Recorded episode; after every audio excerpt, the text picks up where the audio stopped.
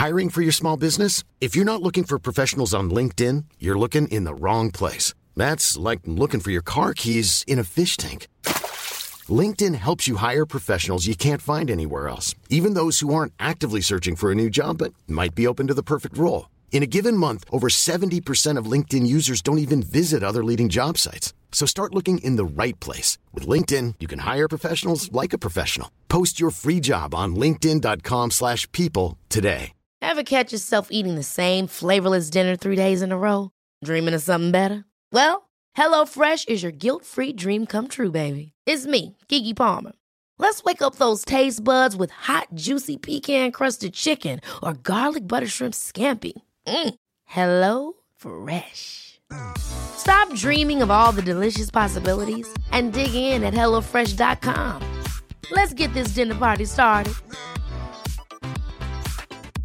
Ryan Reynolds here from Mint Mobile. With the price of just about everything going up during inflation, we thought we'd bring our prices down. So to help us, we brought in a reverse auctioneer, which is apparently a thing. Mint Mobile unlimited premium wireless. Ready to get 30, 30, bit to get 30, bit to get 20, 20, 20, bit to get 20, 20, bit to get 15, 15, 15, 15 just 15 bucks a month. So, Give it a try at mintmobile.com slash switch. $45 upfront for three months plus taxes and fees. Promo rate for new customers for limited time. Unlimited more than 40 gigabytes per month. Slows. Full terms at mintmobile.com. Welcome to episode six of ADHD Chatter. I wanted to try something a little bit differently this week. I wanted to just read out a message that I had from one of the listeners. Um, I've had so many messages and um, I appreciate all of them, and it does remind me why, why I'm doing the podcast. Um, so, this is one I had. It says, I just want to say such a big thank you. This podcast has already helped me so much, more than I can explain. I've always felt a bit different, and I was always the loud girl in the group. But deep down, the anxiety was overwhelming. I think I, it was masked for so long with a jam packed, busy social life and schedule. And honestly, it wasn't until COVID hit in the last couple of years where something clicked in me and I started noticing all the signs and linking it back to my childhood. So I, for a while, suspected I have ADHD, but I feel some people think it's just a trend. But this podcast has already made me feel so much more validated and understood. So, anyway, just a huge, huge thank you. The relief of being understood brought me to tears. That's it. So yeah, thank you. I mean, it's messages like that which really motivate me to, to do this podcast. If you do want to ask me anything, um, or or let me know anything, you can message me on Instagram or TikTok. If you just search for ADHD Chatter, um, then you'll find my accounts and you can message me on there. Okay, let's carry on as normal. This week, I speak to a remarkable man called J Grange. J's early years were turbulent, but after his ADHD diagnosis, he found music, and he's since been featured on the BBC, Channel 5, and GB News. His diagnosis also set him on a path to become a neurodiversity advocate. He's spoken on stages all over the world, including for the United Nations. He's an ambassador for the ADHD Foundation and the Prince's Trust, and he's only 21 years old. His knowledge is unbelievable. I learned so much from J. His story is full of twists and turns. It truly is fascinating. I'll let the episode speak for itself. Here we go. Hello, J. This this episode is, is one I've been particularly excited about because I think your your journey is is one that's kind of gone full circle reading about your the stuff that's happened in the past and what you're doing now. It's a story that fascinated me, and I think that it's going to be one that the audience will find hugely inspiring. So thank you for coming on. Yeah, I mean it's a pleasure. Thank you, Alex. I'm looking forward to this podcast series of yours, ADHD Chatter. It's great to be on. You know, to tell my story, a bit about my journey. You know, the place I was in to where I am now.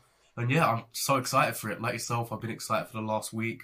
You know, planning this, thinking what I'm going to answer to questions, and I'm really excited. So yeah, I think we should just get on with this because this is amazing. Yeah, for sure. I mean, there's so many places in, in your story I could start, but I think the the one question that I'm keen to ask everyone is based on your understanding and knowledge of ADHD now, what do you think your earliest memory of displaying traits was? I'd say probably the earliest stage was the earliest memory of you know realizing maybe I've got ADHD and some of my traits was probably when I was in year seven and just going into secondary school.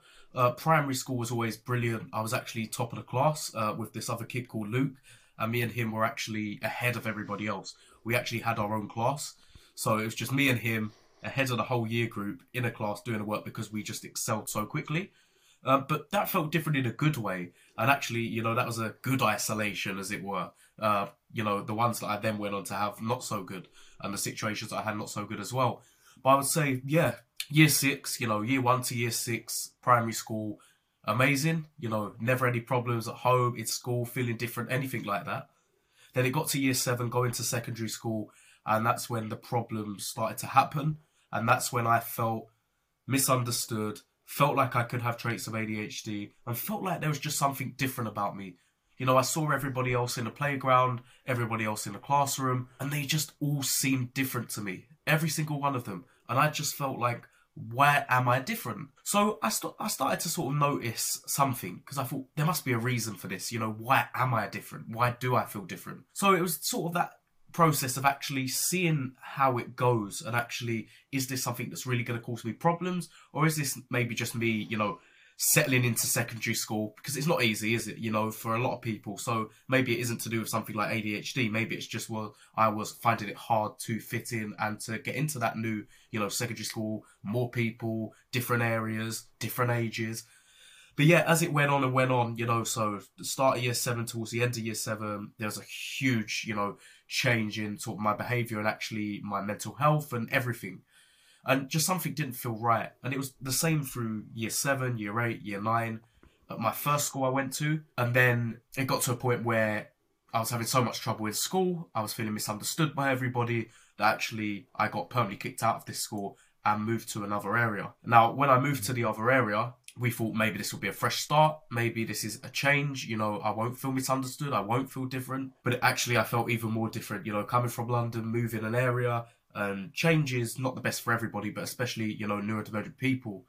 So this was tough for me. And at this school is really when I started noticing more and more that, yeah, I think I've got ADHD. I definitely have. And in the meantime of this, you know, my parents had already sort of started to look for diagnoses and stuff like that, just in case it got further and got worse. I was on the NHS waiting list for about five years, and then we eventually went private when I was in year 11, my last mm. year of school. So, you know, you can imagine I went through that whole time at school with no diagnosis, not understanding myself. But in answer to your question, you know, I've explained a lot there, a bit more about my story as well. But it was definitely from year seven onwards, especially mm. year eight and year nine, that I started feeling like actually, yeah, I reckon I've got ADHD or there is definitely something different. It's not just me, you know, struggling to adapt to secondary school or anything like that. That's really fascinating, and thanks for thanks for being so open and honest about it. I I read in one of your online bios it said you felt anger, frustration, despair, and the constant feeling of being misunderstood. And you've you've summarised that nicely as well in in your history just then. I mean, it is a real struggle, I think, for, for children if they think that they're different to the other kids in the class for whatever reason. I think back from my own kind of childhood. I mean, I think ADHD manifests itself in in different ways for different people, and I, I was always quite I, I was quite isolated myself. I was never really a problem child, but I do remember feeling like intense feelings in response to rejection, and that's probably my sort of earliest memory of experiencing ADHD traits. So you didn't get support initially from the teachers, but when you moved to your new school, did, you said they they started to recognise traits then? Yeah, I mean, I did not get any support at all, to be totally honest with you, Alex, um, in my first school and my second school, but especially actually the second school because they actually said to me, you could have ADHD, you could have autism, but they never wanted to support me. Where actually the scars at before, they just, they didn't have a clue, to be totally honest with you. It never even entered their minds. You know, at my first school, I was seeing SENCOs and they were saying to me, you're either mad or you're bad. And you, J, you are just a bad kid my second school that I went to, I expected, you know, support because I thought surely it can't be as bad as the first school I went to. And actually, surely not every school is like this. And isn't, you know, maybe someone will eventually understand me. So I went to my new school, and like I said to you at the start here, they actually said you could have ADHD or autism or dyslexia, you know, a neurodivergent condition. Nothing, no support whatsoever. In fact, you know, they they tried to do things like toilet passes, which in fact made me feel even more different to everybody else. You know, mm. because if I'm going to constantly keep asking to go to the toilet, then other kids in my class already going to think, why does this kid always need to go to the toilet? You know, none of us do. Um, and it was just every time I got in trouble, you know, I tried to reason with them about my ADHD and say, look, I'm not, I don't mean to be like this. I don't get up in the morning and think, I'm going to go to school today and I'm going to muck around It's just things, you know, maybe it's because of the frustration I'm feeling, because of the anger I'm feeling, and maybe my behavior is communication. And I'm trying to say to you, look, I want to be helped and I want to behave in the right way in education to get a good education. So, yeah, the second school for me was a really challenging time, and that led to anger, depression, despair, all them words and, you know, feelings that you saw in that article of mine where it takes its toll because when you feel so misunderstood for such a long amount of time, it really does get to you. You know, I was just mm. thinking, why does nobody understand me? Parents, family, teachers, friends, everybody else in the school, not just teachers, you know, canteen staff, midday assistants, cleaners, you name it, I felt misunderstood by everybody. So yeah, it did start taking its toll and I went down a wrong path and down a really negative sort of journey in my life. Did you find that when you were acting out and, and just feeling frustrated in these schools because you were misunderstood and I suppose there wasn't the awareness um, to pick up on the traits and to say, oh, J, you know, he should get assessed for ADHD. But I guess that did happen eventually. But when it didn't happen, and that, that frustration and, and then the acting out and being the naughty kid, I suppose, that must have compounded your frustration to the point where it could quite easily spiral out of control. Did you find that it was a, like a compounding effect? You were you were frustrated, therefore you were acting out, and then because you were acting out, you were getting more frustrated by the response you were getting, which just made you feel more misunderstood. Yeah, I'd say definitely in regards to like you know like naughty behavior and stuff like that. I'd say that actually you know it wasn't naughty behavior on my part. It was more just, you know, I was struggling with the education system like so many neurodivergent people do. And when you see the stats like seven out of every 10 young people that get excluded from school have SEMH or a neurodivergent condition, you can see that this system is not adapted to people like us, you know, the one in five who are neurodivergent. So I wouldn't necessarily say my behavior was naughty, but what it was was because, like you say, because of all the frustration that I felt, all the anger that I felt, that then, you know, kept piling up and then I eventually exploded. And the place to do that was school because that's where I felt the most frustrated. That's where I felt the most misunderstood. And that's where I was having most problems in my life. Mm. So that's why in school, you know, I did get, uh, you know, uh, fixed term exclusions many times. I did get permanently excluded from two schools, nearly three schools, because the more it was going on and the more I felt misunderstood, the more you could see that reflect in my behavior. And the more that I was getting, you know, constant detentions, constant exclusions, my anger was getting worse, you know, really bad anger management that I was facing as well. And all the different things. And it all comes back down to that word frustration, because frustration then leads to anger. It's it's a word. Well, it's the two words, frustration and misunderstood, that I hear time and time again. It's kind of like the the the the one word that the two words that keep cropping up when I speak to people who are perhaps a little bit older or had a later diagnosis, or it was the pre the life pre-diagnosis and, and before the the validation. It's the confusion and it's the frustration and it's the the feeling of being misunderstood. And I suppose you you you were quite young when you got your diagnosis, right? You were how, how old were you when you got your diagnosis? I was 16 when I got 16, my diagnosis, yeah. so not too young as such, you know, because I still went through the whole school schooling without the diagnosis, without that validation, without that understanding. But mm. still, yeah, compared to other people I know, there's a lot later diagnoses as well. So I'd say I'm in the middle, you know, around 16, year 11, um, just finishing secondary school was when I got my diagnosis. Mm. If you could say something to your sort of younger self pre-diagnosis, knowing what you know now, what would that be? I wish I'd have embraced myself more um, and actually realized, actually, you've got ADHD, you're a neurodivergent person, but that doesn't define you. You know, it doesn't make you a bad person. It doesn't make you a lazy person, a naughty person. You know, it doesn't make you not a valid member of society. It's just that you think differently and I wish I just had embraced that in school, you know, actually that thinking differently, you know, could I have reasoned with the teachers? Could I have spoke to the teachers and said, look, this is my passions, this is what I'm passionate about, I'm a neurodivergent person, can we do something to work on this? And I wish I had focused on my strengths because even when I was younger, I used to have a lot of strengths. I still have a lot of strengths, but then I didn't notice them as such. And I wish I had to look back and, you know, actually realised that all the amazing things I was actually doing that got overshadowed by the constant exclusions, by the constant, you know, problems at home with my family. So I'd say to my younger self as well, and I say this to any you know young person that's watching this, you know, who's t- for a teen teenage years, for example, or late uh, late or early twenties, or you know whatever age you are. In fact, embrace your neurodivergence because actually, it's a positive and a negative. You know, too many times we hear about the negatives regarding neurodiversity, ADHD, dyscalculia, dyslexia, etc. But actually, there's so many positives, so many positives. The creative thinking, being spontaneous, thinking outside the box.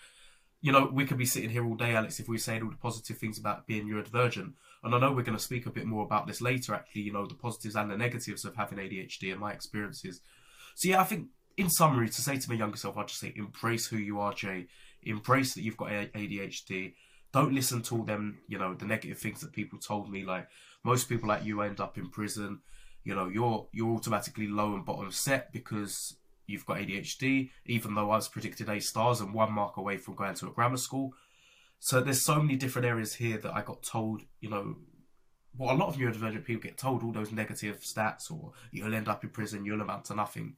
So yeah, so I wish I, and I actually wish I had seen, you know, what I was going to become and what I am now back then, because I really would have started doing it more and quicker, you know, learning more about ADHD, learning more about, about myself, and how actually I could be more of a role model at that stage to actually other people like me that were struggling as well. Mm. it sounds like you're similar to a lot of people I speak to with ADHD. You, you're when you get that validation and you know you have that understanding. That's that's kind of when you start doing great things.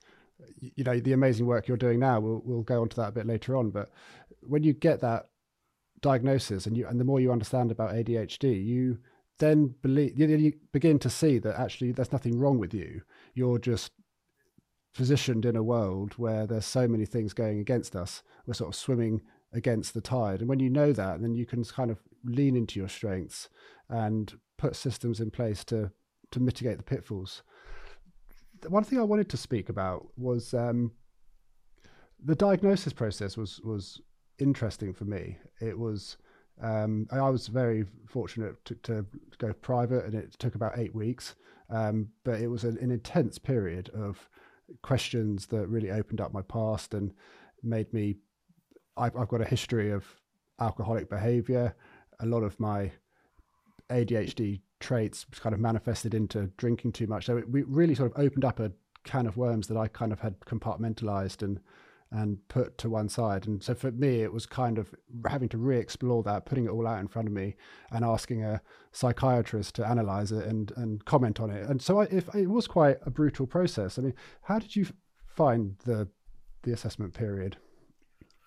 For me, the assessment period wasn't too bad. I mean, but the pre assessment period was, you know, really bad. The waiting for many years on waiting lists, getting you know pushed from pillar to post. That really took its toll on my mental well-being and took a toll on me and my life. And I feel that the actual period when I eventually went private, you know, like yourself, you said, I did go private, which a lot of people, if they're fortunate enough to do, which actually at the time I wasn't really, but me and my dad kept pushing and pushing and pushing. We wanted me to get that diagnosis, and we was going to do anything in our power to get that. So I did eventually go private after many years on the waiting list, like I said. And that period was, I didn't think it was a tense actually, because for the first time I felt listened to, I felt understood, and I actually felt like we're getting somewhere. You know, I've never felt like that before. So when I got that diagnosis, it was a, wasn't a yes, I've got ADHD, woohoo sort of thing, but it was a, oh, maybe, just maybe this is why I've been misunderstood. This is why, you know, I've gone down the wrong path, done the wrong things, been misunderstood, been, you know, haven't been supported. So it was more like that for me when I got the diagnosis. Actually, yes, this is who I am. But let me just add something. You know, when I got diagnosed and when I got that label, which it really is actually because, you know, it's just almost like a validation. You know yourself. You know, it's more of that label, which you know I think we're too big into labels at society right now. You know, everybody's labeled with something. Uh, you know, I really felt like I want to learn more about ADHD when I got diagnosed. But when I looked online and I typed in ADHD, I just saw all negative stuff. So, for example, I called them the D words, Alex. So, ADHD, there's two D words in there deficit and disorder. Now, I'm a big football fan, I'm a big sports fan. So, if my team's losing, we say, you know, we've got a deficit, we're behind. So it's a negative word, deficit, and also disorder. I believe, you know, even disabled, disorder, any word that begins with dis is normally negative. There's not too many words you can think of that start with dis that is actually a positive word. So there's all these negative D words around neurodiversity. So even when I was looking after my diagnosis, I thought, actually, yes, maybe having ADHD is a great thing to have. There wasn't much I could find online. Um, so yeah, so like I say, in answer to your question, when I first got diagnosed and when I was going through the process of getting diagnosed, I was actually quite relieved.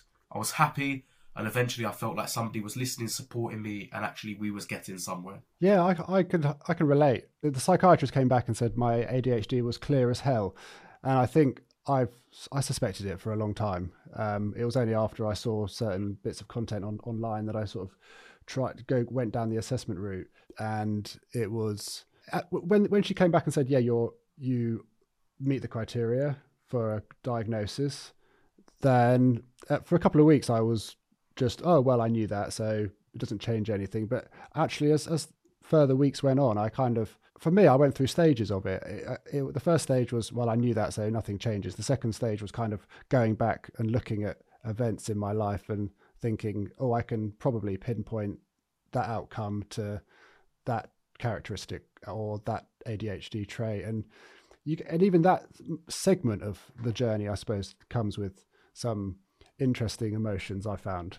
Um, I don't know if you had any frustration at all in in looking back and thinking if if this had been picked up a little bit earlier, maybe and you've obviously done great things, but I think there's there's probably a lot of people who might get diagnosed later in life or and get frustration at the system for not recognizing it earlier and offering them support, which could potentially, you know, be make make a big difference to the trajectory of of outcomes. Did you ever feel frustration at stage stages after the diagnosis? Yeah, I felt frustration before and after the diagnosis. I mean, before because like what you were saying, there were so many times that I was in positions where I knew it was something, and you know, it was so obvious, but there was never any support there. There was never any understanding. And I think, especially like with what you said about your diagnosis, you know, your ADHD is clear. I mean, the guy who diagnosed me privately said I can't believe it's taken this long for you to have any support for people to say you've got ADHD. He said, you know, without being rude, you have got, it's obvious within seconds you've got ADHD from speaking to you and finding out about your life. So that, yeah, definitely because I feel fouled actually. You know, I do feel fouled. I feel by systems that, let's be fair, are there in life that actually benefit a certain type of people. And if you're not in that group, you're most likely to foul unless you get support. Mm. Um, so I felt, you know, frustrated with everything and angered by everyone and, you know, school, family, parents, people in authority. Just, there were so many feelings I had. And I think that I can imagine so many other people, you know, that have neurodivergent people that have had experiences that they think, wow, if I had have had that diagnosis, none of this would have happened. Or maybe I would have had support there, it wouldn't have happened. Or even if I had just been heard, it wouldn't have happened, you know? Even without a diagnosis, just if someone was there to support me so I think, yeah, definitely. I think, you know, having that label, as it were, but having that diagnosis, having that validation does almost, it's a great thing, but also it does almost make it worse afterwards because you think, wow, for so many years I've had this and it's never been understood. It's led me to so many problems that actually, if I had have had what I've got now, wouldn't have happened. So you mm. almost feel like, you know, since I got my diagnosis, I didn't really need it from there because actually I probably needed it for a few months afterwards because I was doing my GCSEs. I was really going down the wrong path, getting in trouble with police and stuff like that. But actually, when I think about now and the last few years and all the amazing stuff I've been doing, I don't really feel because I'm supported now. You know, I've got a supportive girlfriend, I've got supportive family, I've got supportive people around me. It almost feels like the diagnosis isn't as what's the right word here? Isn't as important, but you know, it's still good to have that. But actually, I don't really need it because I am supported now and actually because society takes me in. And you know don't get me wrong there's still days where i'm masking and i feel like wow you know i cannot sort of be in this neurotypical world. I feel like if i act the way i normally do people are just going to go what is wrong with him? But on the whole i'm supported and actually you know i'm in a good place now. And having that diagnosis. Did help at the time but i think once you get supported anyway it's not as key as it is if you're really struggling you need that diagnosis. Was there a specific moment that led you to get the assessment originally? Like, Yeah, I mean, there there what like you say, it was a gradual build up of things, but there was you know one or two main things that you know me and my family thought right. Something's got to be done now. It can't continue like this. And it was actually when I went to court and I was really going down the wrong path. Um, and also I was very, I was struggling with mental health really badly, and I was suicidal too. So these were the two main points where actually, you know, my life was nearly ending because of the suicidal thoughts and actually nearly committing suicide as well. But actually going to court where actually, even if I hadn't have committed suicide, I would have had my freedoms taken away. I would have been in a place where, you know, I had actually been told by a few people, you will end up there because you're a neurodivergent. So the, they were probably two moments in my life where I thought, right, now something has to be done. Regardless of what we do to get it, something has to be done. I need that diagnosis. I need validation. I need to know I've got ADHD because the more things that were building up, the more things that were happening in life, I could tell more and more. So yeah, hmm. so it was a really challenging time, and it was them two moments that we thought, right, something needs to be done here. Hmm. And I think, but again, that's just like life in general, isn't it? When things really, you know, when things hit the fan and it gets really negative, it's almost like that's when people wake up. That's when people realize, you know, the support isn't there beforehand. Everybody waits until you're in a real crisis, if you get what I'm saying. You know, the amount of people you hear that say, I never got any support until it was too late.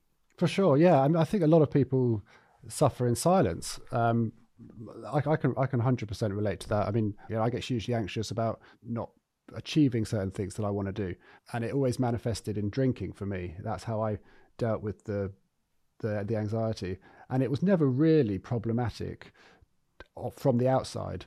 It was only when I would text my friends or family and say, "I'm in the hospital. I've gone on a three day bender." Um, and it would always be a shock to them. It, it was it was never like, oh, we we we thought this might happen. You know, one day I was just wearing a suit and going to a business meeting, talking on stages, nothing exterior to show that I was I was sort of struggling underneath. Um, and then because I, I never vocalized it, and I think that's the same with a lot of people. I mean, if it's it's it's really I find it quite distressing to know that a lot of people suffer in silence, and you sort of see it. You know, you, whenever whenever there is a crisis, like you said, it's it it seems to from the outside world, it, appears to just come out of out of nowhere. What, what do you think people can do to? It's, it's a big question, I don't really know what the answer is. If if if you had a a friend who you suspected was really struggling inside, it's, it's a tricky one. How would you how would you go about offering your your support? Like you say, it's very tricky. You know, it's one of it because everybody's different. Everyone has different struggles and challenges. And like you say, because people don't really talk you know up about it because maybe of stigmas in society or you know especially you know in regards to myself and yourself you know being guys maybe you know we don't really want to open up about it too much. And because of the you know the fear of actually you know will make us look weak and like we're not you know all that nonsense that you know you hear a lot of the time. Um so i think like it's a very tricky question. It really is alex. I'd say just offer your support as much as you can because i don't think you can ever be in somebody's shoes you can experience stuff like they have you know uh, but you can't ever. I think it's just offering your support and saying, "Look, you know, I am neurodivergent. I can, you know, I've had challenges as well. You know, if you want to reach out and speak to me, please do, because it's very vital that we talk, especially in this day and age where you know more and more people are suffering with mental health issues. You know, but there's more and more social media, so there's more and more people we can talk to. There is more support there, but actually, it is just having that I think a lot of people, especially me, you know, when I was young, I didn't reach out to anybody. You know, there's nobody I told about my struggles. Obviously, people like my parents could see from the constant anger, the stuff I was doing to myself. But actually, like you, almost like you say, like people you didn't know. You know, people just thought at this time, you know, he's just, you know, misbehaving in school, he's struggling, um, and that was it. People actually didn't really know what was actually going on to the extent it was going on. So it is a very hard question, but I think it's just all down to offering your support and just having that, you know, offering your shoulder for somebody to lean on and say, look, I will try to support you as much as I can. Because remember, a lot of people don't feel supported. I didn't, you know, when mm. I was younger. I didn't feel supported by, you know, people in education, by people in authority, even by my parents.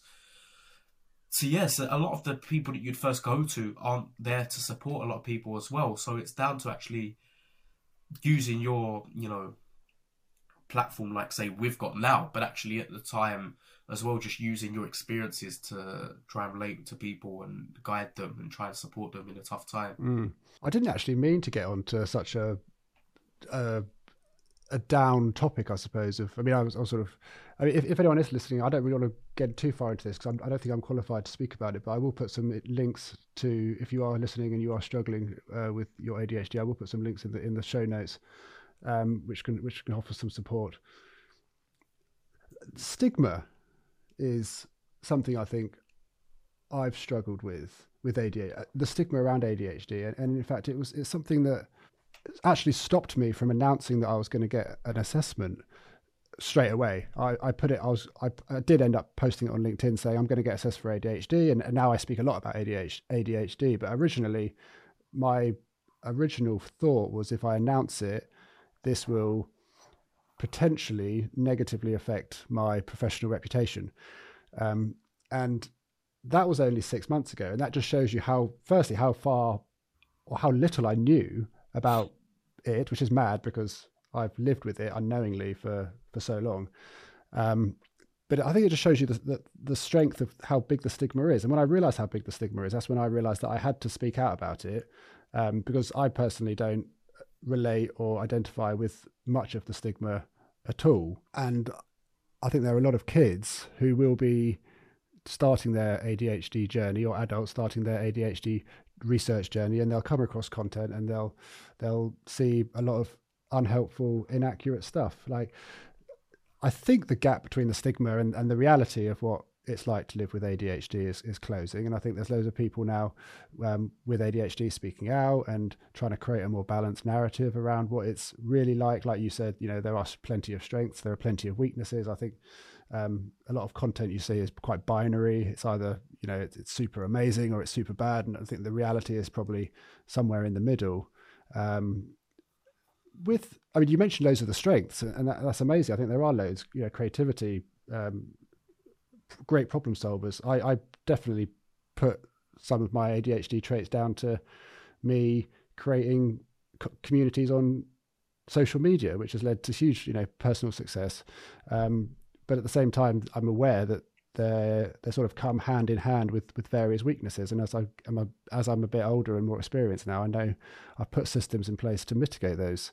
Um, what do you think are your and I don't know if it's unhelpful to say, but like, what do you think your strengths and weaknesses are that you attribute to ADHD? And and I guess it, it'd be helpful because there are a lot of people with ADHD who listen to people like you and me and other people, and they say, I don't relate to any of your strengths, or I don't, I don't, I'm, I'm all I'm seeing is the negatives.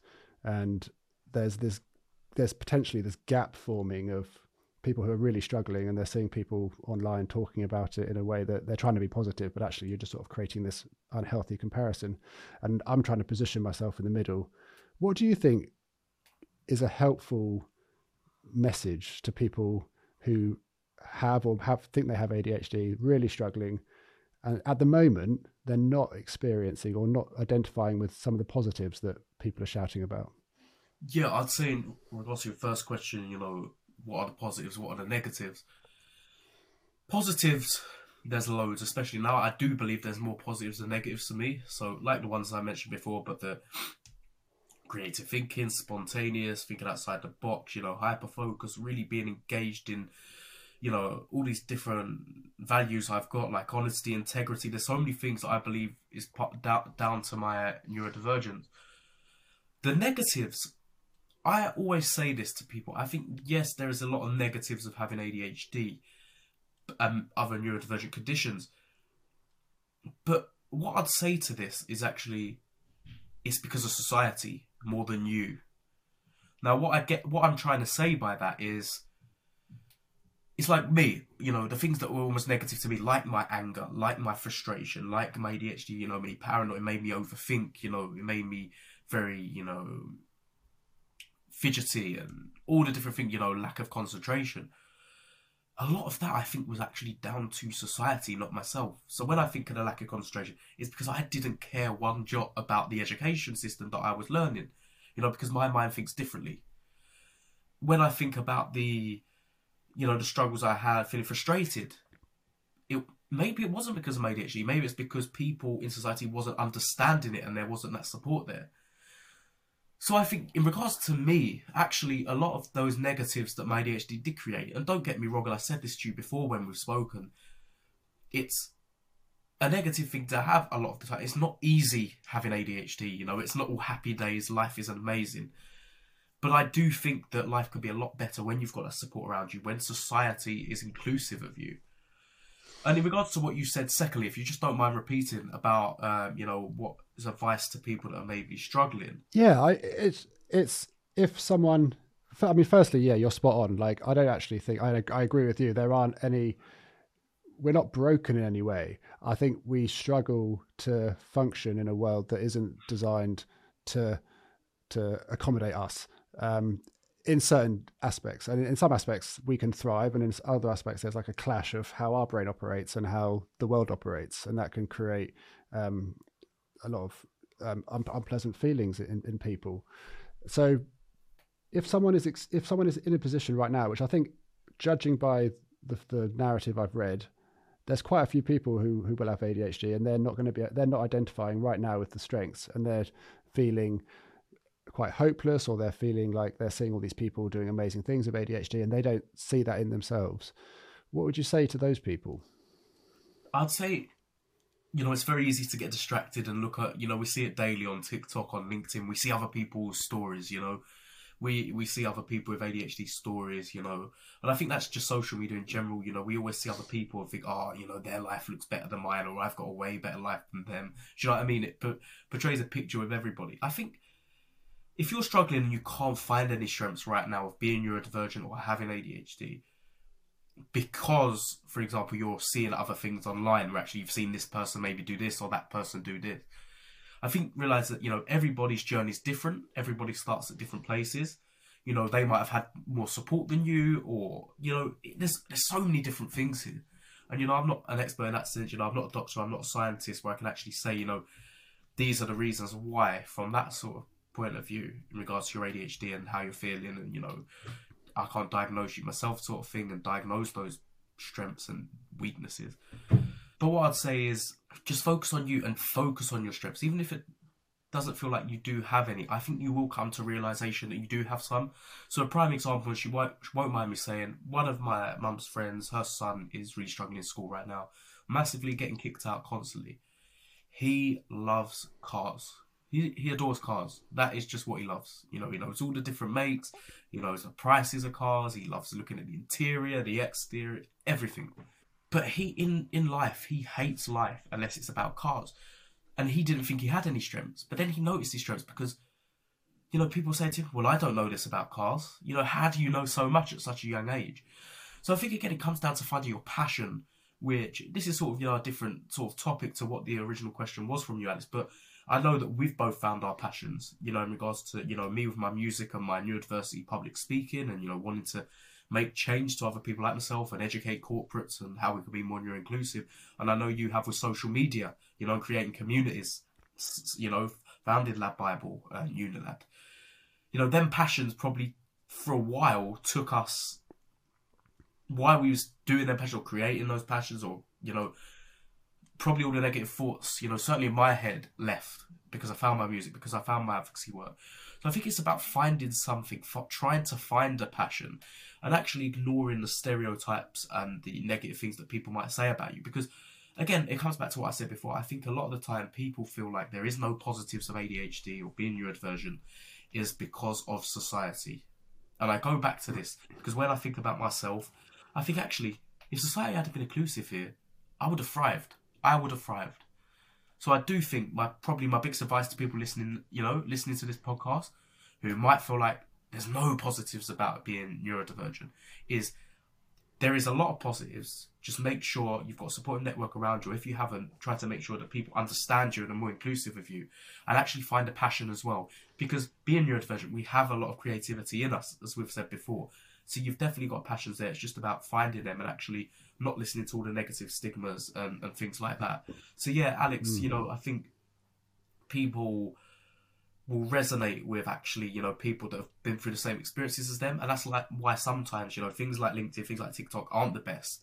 Because like you said before, they're either this end, amazing, you know, everything's perfect. I'm earning millions of pounds, I'm living life, I've got yachts, you know, my ADHD hasn't affected me. You know, that's to the extreme. But then you've got, you know, the other side where people are almost like how I was, you know, suicidal, going down the wrong path. And that's all you hear. So you almost feel like you can't be in the middle because there's nothing really, you know, out there that's sort of in the middle.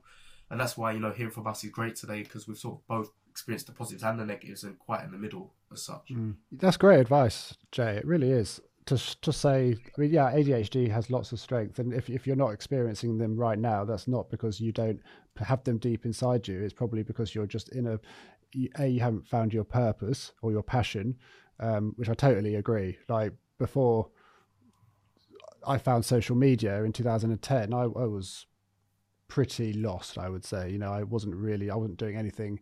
Uh, I was working behind a bar, had no idea. I didn't know anything about ADHD then, but I didn't, I couldn't put my thoughts in order in order for me to do what I wanted to do. I kind of wanted to go into acting. Also, I thought, okay, I've got to get an agent, so I've got to start get do a headshot, and but I couldn't put my thoughts in order in order to do the things I needed to do to achieve the goal that I wanted to do.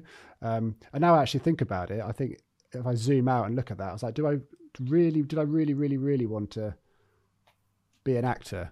Um, and actually, I, th- I, think the answer was probably no. I think it's because I, I, I saw a, a, you know a, a, big film at the time, and I, I was had that moment of I want to do this. But I found social media in 2010, and my, that completely changed my life. Um, and I'm still obsessed with it, and I, I'm still uh, you know, 13 years later, I still wake up every morning and I and I build communities on social media. I think it's because it kind of gives me that dopamine loop. I can I post something online and it it um, I get immediate feedback, whereas things that have like a delayed gratification, I often lose interest in. And I guess I don't know. Do you find that's the same with your music? Yeah, I'd, I'd say the same to be honest with my music. It's almost, to be fair, I had a lot of passions when I was younger. So, for example, acting has actually resonated with me when you said that because I used to get told by teachers, by everybody, you're a born actor. Um, I used to really enjoy it and actually, you know, I loved it. And I actually wish even now, you know, I might start in the future, who knows, you know, looking at maybe a career, seeing what I can get involved in. I am quite passionate about that area. I was also really into athletics as well. You know, I was second best in uh, Waltham Forest and East London at uh, 800 meters. I always used to represent the borough. Used to win all the sports days. You know, I probably could have been an athlete for GB right now. I was getting really good times, but because I went down the wrong path, started doing the wrong things, I totally, you know, ended that career. Lost my stamina when I was running. Stopped training. You know, just hated that. Mm. So I think, yeah, definitely I agree. I mean, I think as well, you know, I used to find loads of passions and then it sort of just burnt out and then I found this and then it burnt out. And that's why I really when my music came along, it's something I've still stuck with even to today. And actually the advocacy work even more so and the public speaking. You know, when I first started doing it, people saying how good I was, how I could relate to young people, how I could relate to neurodivergent people. Mm. I wanted to just do it more and more. So now, you know, I've never looked back on my you know public mm. speaking and my music this is what i want to do for life now you know obviously keep progressing it maybe start my own business and stuff like that to do with it but yeah i get what you're saying how you know when it comes to i think being neurodivergent sometimes it can make you quite impatient can't it and uh you know that's why you see so many neurodivergent people you know switch jobs a lot of the time you know bored quickly and go from one job to another uh, but it's not because we're disloyal or we we're not passionate about what we do it's maybe just because we want new scenery we want a new change for example yeah, I can see that 100%. Uh, funnily enough, the jobs I've sort of stuck at in the past where I've are the ones that I've had a boss, like when I did the bar work or I did the hotel work previously. They're kind of the only things I hadn't had, didn't didn't give up on when when they got bored. And so I'm just going off on a tangent slightly, but I think that's because there's an element of I don't know if you're the same a people pleasing element within us, or certainly within me, or I'm motivated by doing other people's tasks or making someone else happy. Whereas if I'm left to my own devices, I've really got to be intrinsically into what I'm doing. Otherwise, I'm going to go through that famous sort of boom and bust cycle where I'm 100% in and then a week later I've got no interest in it. Have you have you ever had like jobs where you're an employee, I suppose, working behind a bar or doing something where you're kind of accountable to someone else, and and that's kind of allowed you to stick at it? I would actually say I'm the total opposite, Alex, um, to what you just said. Like the complete role reversal. I feel when I work by myself, that's where I'm, I'm at my best. That's why now I'm self-employed. You know, I don't work for anybody. I do all my stuff. And the times that I have done work for other people, I just detest it. You know, I, I like being my own boss, as it were. I like, you know, not having that person tell me what to do. You need to, you know, I want to be in control of what I do. So actually, it's the total opposite to you there. Um, I get where you're coming from, though. I mean, there is certain state where, you know, but I think it's more just in general life, like when it's maybe like family or my girlfriend or somebody that you know tells me to do something, but you know it's for my benefits for a positive. I don't mind that. When actually, you know, sometimes if I'm left alone to my own I won't get things done as such. But I think in regards to the workplace stuff like that, no, I hundred percent love working for myself and actually having to you know listen to other people. You know, sorry if there's anyone who wants to employ me right now. I promise I am good. Uh, you know, I'm not hard work. Um, but yeah, no, I do prefer you know working for myself earlier you mentioned um, you mentioned masking, and that's it wasn't something I was had in my sort of notes to, to bring up, but you, you mentioned it, and if if you're happy to to talk about it briefly, because I've I 100% masked, I suppose, consistently throughout my life. I mean, I'm probably masking a bit now subconsciously. I'm kind of just so on autopilot with it. M- me when I'm not facing someone or presenting, talking to someone is very different to me. And I know probably a lot of people can can say that. Um, us as humans just have a, a natural want to appear good in front of other people, so we do like put our best foot forward in that. But I think with with me, and I imagine with quite a lot of other people with it, it's quite significant the difference. Um, and my my girlfriend, for example, she she sees my behavior when it's just me and her in the flat and, and she's kind of used to it. I mean, it's not like anything too bizarre, but it's, you wouldn't know the difference between like professional Alex who goes to meetings and meets people and shakes people's hands and looks people in the eye. Very different to what like my girlfriend says in the flat where I'm jumping all over the sofa or, or being ridiculous with my dog. And again, these are things that I think a lot of people do, but for me, it's, it's such a relief to sometimes come into my flat, close the door, and know the curtains are shut, and I can just, oh, that's that's having to deal with the world done for today. Um, is your firstly, do you do you think you you mask from like occasionally, and how extreme is like J public facing to J on his own or with people that he, he's close to and trusts? to be fair, I mean, when I do some of the stuff, um, you know, I am totally different. Professional J and J at home is, you know, totally different. But girlfriend can say that, my parents can, you know. It's even little things like if there's a football game on, I hear the chants in the background, you know, just start chanting them, you know, just just certain little things like that that I never do, you know, in in public. You know, I wouldn't just start randomly singing or something like that. Uh, but I think, you know, I mask a lot. Not as much now. When I was young, I used to mask a lot as much as I could actually. Um, and I feel like the times that I didn't mask because actually it got so you know tiring and got so actually like this isn't me. That was when I did get in trouble because I just let it you know slip uh, and people and that's where I didn't get on in society.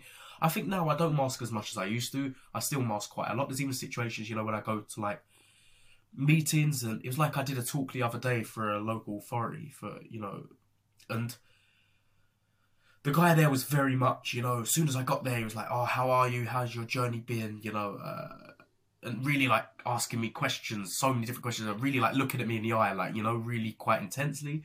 And you know, I almost felt like I have, you know, I can't really be myself. I can't look away. So I almost had to be like, you know, I changed.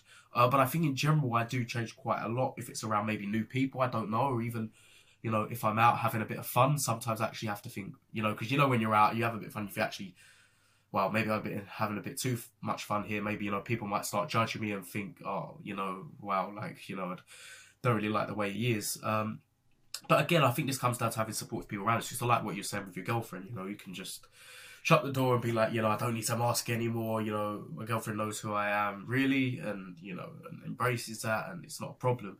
So I think you know, with people like around me, like my family, my you know relationship, my cousin, whoever it may be, they understand me. I don't need to mask around them. You know, and if I do mask around them, they'd, they'd probably notice and say, "What's up?" You know, and say, and they say, "No, you don't need to do that." You know, we we appreciate who you are so I think masking is big. I think as well, masking is different for other types of people. Um, maybe even when it comes to like you know women with ADHD, for example, you know, and different types of groups in regards to the neurodiversity space. Actually, maybe they need to mask more because of like you know societal norms and how people are supposed to act and stuff like that. I think yeah, mm. definitely masking is a big thing and actually a thing that should be spoken about more in regards to neurodiversity because you almost have to mask yourself to be in that neurotypical world, to be in that world that actually was actually designed for neurotypical people. Actually, when you are in your sort of, you know, your neurodivergent ways, you feel really left out and actually like this world wasn't made for me. So I think masking, yeah, is very important, and people should try and mask as as less as possible. You know, uh, because again, if you have supportive people around you, you won't need to. But in society, mm. I think you know I'd say this to people maybe aren't neurodivergent here, you know, just embrace us and embrace we do have little quirks, we do have little differences, but actually that just makes us who we are. Yeah, no, spot on. That's that's, that's great to hear, and I I agree with it all. I think with with um, I think eye eye contact is probably my most obvious to me form of masking. Like I I try and maintain eye contact, or I have done in the past, and there's a direct correlation between the amount of eye contact I give someone and the amount I'm going to remember of what they're saying. Um, you know, I can shake someone's hand and they can say, "Hi, my name's Chloe" or "My name's Bill," and if I if I'm making eye contact there, which is what you're supposed to do apparently, then I'm not going to remember their name and I'm not going to remember pretty much anything they say. Whereas it, I've started to do it more now. I've, I'm I'm not so hard on myself if I'm breaking eye contact or I'm looking around the room a bit when someone's talking to me. And I've noticed there's been a massive uptick in in the, the details that I'm remembering. Um, and time blindness as well. Like, I know it's a big topic just on its own, but if I'm like a lot of people do, you can go into a room with a with an objective and to get a glass of water and you can forget what you're going in for. I I always keep my eye on on the subject that I'm going in that room for, and I've, I've been doing that a lot more lately, and that could possibly look a bit unusual to like an outsider who's thinking, Alex, your your eye movement's a bit weird there. But that's something that I've, which is probably subconsciously a form of masking. Before I've confidently walked into a room thinking that I'm going to remember what I'm going in there for, and, and most of the time I do. But you know, actually, quite often I don't. But now when I keep my eye on the reason why I'm going in the room, I my my time blindness symptoms get much much better, which is really good. Um, do you, I, I want to get to the work you're doing now because it's it's really inspiring. I think that's that's it really brings the story to a nice end with with what's happened in your past to where you the amazing things you're doing now. But just just before we get to that point, I want to quickly talk about imposter syndrome because you're doing a lot of work on stages now, and and I I've, I've done similar, and I'm getting better at imposter syndrome. I think. I'm wondering when you're on those stages and when you're talking at these big companies and at these big global events, do you ever think they've booked the wrong person, or what am I doing here? Occasionally, um, but I know I'm quite talented. From what I've been told, I know that I'm great at what I do, um, and I know that I was born to do that. Um, and I'm very passionate about the topic as well. So say you asked me to go and talk on stage about something I had no interest in or no knowledge on, then yes, I'd be thinking, what the hell am I doing here? Um, but I don't really. To be obviously, sometimes it, it's like I did a I did a conference last year. and There was about one thousand three hundred people at the Bournemouth International Centre, and I walked out onto up onto the stage, and you know, there's a lower tier, there's an upper tier, and I thought, wow, you know, people say to me like, how do you do this? And what it is with me, Alex, is actually if some, if like say a company asked me to come in their office and there's like 20, 30 people there, I'm quite intimidated. It's quite daunting for me. But actually, the bigger a stage is, the more people that are watching, the bigger the event. I'm actually better at, not not as nervous, and I thrive in it more. So, I mean, sometimes imposter syndrome, yeah, I think, but again, I think that's maybe a lack of confidence thing due to some experiences I had, you know, people not understanding me sort of thing. Actually, wow, you know, this kid who got excluded from two schools and this kid who nearly went to prison and this kid who was drugged it and all stuff like that is actually now on stages speaking to big corporates, speaking to, you know, people in senior, senior positions that I could never imagine being in touch with yeah, you know, it does hit you sometimes, but actually it's something you should be proud of. And, you know, like in regards to yourself and what you've done, TEDx talks and huge talks, you know, and what you've created with LADbible, I think actually you shouldn't have that imposter because you should know the talent you've got and actually you've created that. And that is you, you know, that's not nobody else. Um, so yeah. And one other thing, you know, why we're on like imposter syndrome and stuff like that is, you know, procrastination, um, which, you know, again, it's a whole nother topic, but for me, I procrastinate a lot because of my ADHD. So even if it's like getting say I know I've got to get a train at say five past ten, and it takes me fifteen minutes to get, you know, to the train station. It might get to like ten minutes before, and I haven't even put my shoes on yet. You know, I haven't booked the train ticket, whatever, and I'm thinking, oh no, you know. So I do procrastinate a lot. Um, that was just one thing I wanted to get in this. Mm. Um, because I know a lot of people recently that have mentioned that to me when I've done talks about procrastination and link with neurodiversity there. Uh, so yeah, but in regards to what you said about imposter syndrome, you know, I I'm proud of what I do, um, and I think you know I am there because of me and because of the talents I've got. But sometimes it is you know quite not hard to you know it's hard to believe when I do see myself in front of so many people. Think compared to where I was compared to now, you know, it's quite amazing to see. Definitely, and I think you're right. The, the bigger the stage is, we're going to get that sort of normal pre-talk jitters um, but I, I, you're probably the same. As soon as you get that first word out, then you do feel like you should be there, and you get that uh, applause at the end, and you do get that feeling of, oh no, they did book the right person. I, it's for me the the build up to the actual event is. I still sometimes get that when I when an email comes in and, and you know do you want to do this or that and and I have to double check the email address is right and I yeah it's it's it is it is weird, and I've heard there's it's quite a sometimes common thing, but I guess it's just normal. I mean, but every every, time I do a talk, and then it you, you get the round of applause, and then you you get that validation, and you kind of feel like, oh no, they did put the right person. Um, especially when you get to meet the audience afterwards, and they ask you loads of questions, and you know the answers, and you can see the the facial expressions, when you can see the the they're accepting and you're you're delivering the value for them. Speaking of all the, the stage work and um, doing amazing things, you're you're an ambassador for the ADHD Foundation. Can you tell us a little bit about that? Yeah, I'm an ambassador for the ADHD Foundation. Um, you know, a great neurodiversity charity that are out there. Um, I'm an ambassador for Prince's Trust as well. You know, I'm sure everyone here has heard, and ambassador for UK Youth as well. I just like doing charity work on the side as well as what I do. You know, I think uh, you know UK Youth, for example, they do a lot for youth, and they work with a lot of people from dis- disadvantaged backgrounds.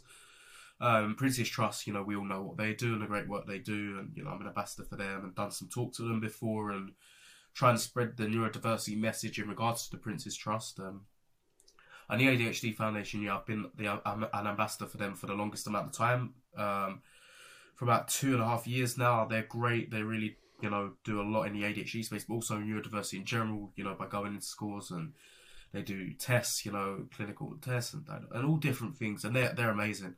Um, so yeah, I do a lot of advocacy work, uh, ambassador work for people as well, uh, and talks for you know corporates and charities as well, and local authorities and schools and pupil referral units and yeah, I love what I do, and I love trying to, you know, make, tell my lived experience. You know, using my lived ex- experience to create a better living experience for other people, uh, but actually telling people how we could be more neuro inclusive. So you know how we could be more neuro inclusive to those one in five. So you know what I'd say to corporates, for example, you know what can we do to be more neuro inclusive in the workplace? You know what would people like me, people like you, many us benefit from? You know, stuff like job even starting from job applications to in the workplace to you know flexible hours you know noise cancelling headphones for autistic people for example. You know so many different things i talk about. And yeah i think there's a real appetite at the moment and you've probably noticed this for lived experience talks. You know not from you know say experts. And i do this because you know i'm not being offensive i'm not saying that's not valid but actually a lot of people now are listening more to people with lived experience like us than actually maybe people that have read up a lot about neurodiversity and maybe you know own their own company that have just you know completed masters and had all degrees and stuff. Um, so yeah, there's a big appetite right now for this, Alex, and you know I'm enjoying what I'm doing. My career's growing. You know I'm still a young age. You know, 21, turning 22. So you know, still young, a baby basically. it's truly inspiring, J, and and considering your age as well, I think you've you're you've probably jammed so much into your life already that a lot of people who are older will look back with huge admiration. I think you've you've done and you're still doing amazing work. And what do you what do you see for the future? It's a big question, I know, but like if what's J doing in 10 years do you think? Just I mean even in 10 years, in two years, in five years, just growing, growing, growing, you know, having more ambition, doing loads of things, you know. Obviously, I'm still at a young age. I don't believe anybody really knows thoroughly what they're to do uh, until they're at least late 20s, you know, early 30s. Society, a lot of the time, you know, tries to force people into knowing what they want to do, you know, as soon as they leave school. Don't think that's valid at all. I don't think that's possible. So, of course, you know, I'm going to keep up the speaking. Um, about my lived experience, but also about how we can be more inclusive. I'm looking to start my own businesses in regards to consultancy and stuff like that. Um, and it's just so, and hopefully, you know, my music career will, you know, carry on releasing songs. You know, I don't, I'm not going to say I want to here and be a chart topping artist and, you know, get in the billboard and stuff like that, but just keep doing it, releasing music that will inspire people, you know. And yeah, I don't really set a limit on what, you know, people always ask me, what are you going to do in five years? What are you going to do in 10 years? I I don't know. You know, it will whatever life whatever journey life takes me on, I will be there. You know, whatever opportunities I create for myself or other opportunities that are given to me, I will follow them. So yeah, great things. That's all that's all I know. Great things, powerful mm. things, or things that will make an impact.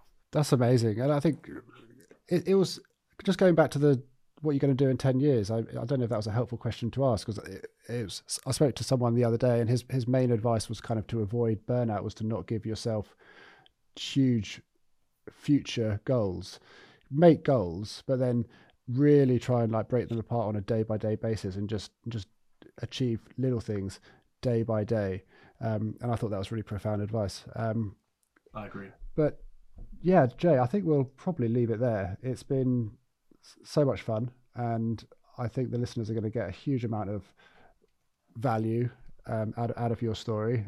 I've only i haven't met you but I've, I've met you once on the internet, and now we're we're chatting today, and um, I'm blown away by your story. It's really really fascinating where you've come from, what you've what you've been through, what you what you've done, and what you're doing now to raise awareness and and to be a real voice for change and an advocate, especially with the stuff around um, neuro inclusivity in business. So thank you for coming on today, and I am genuinely excited about seeing what the future holds. Thank you so much.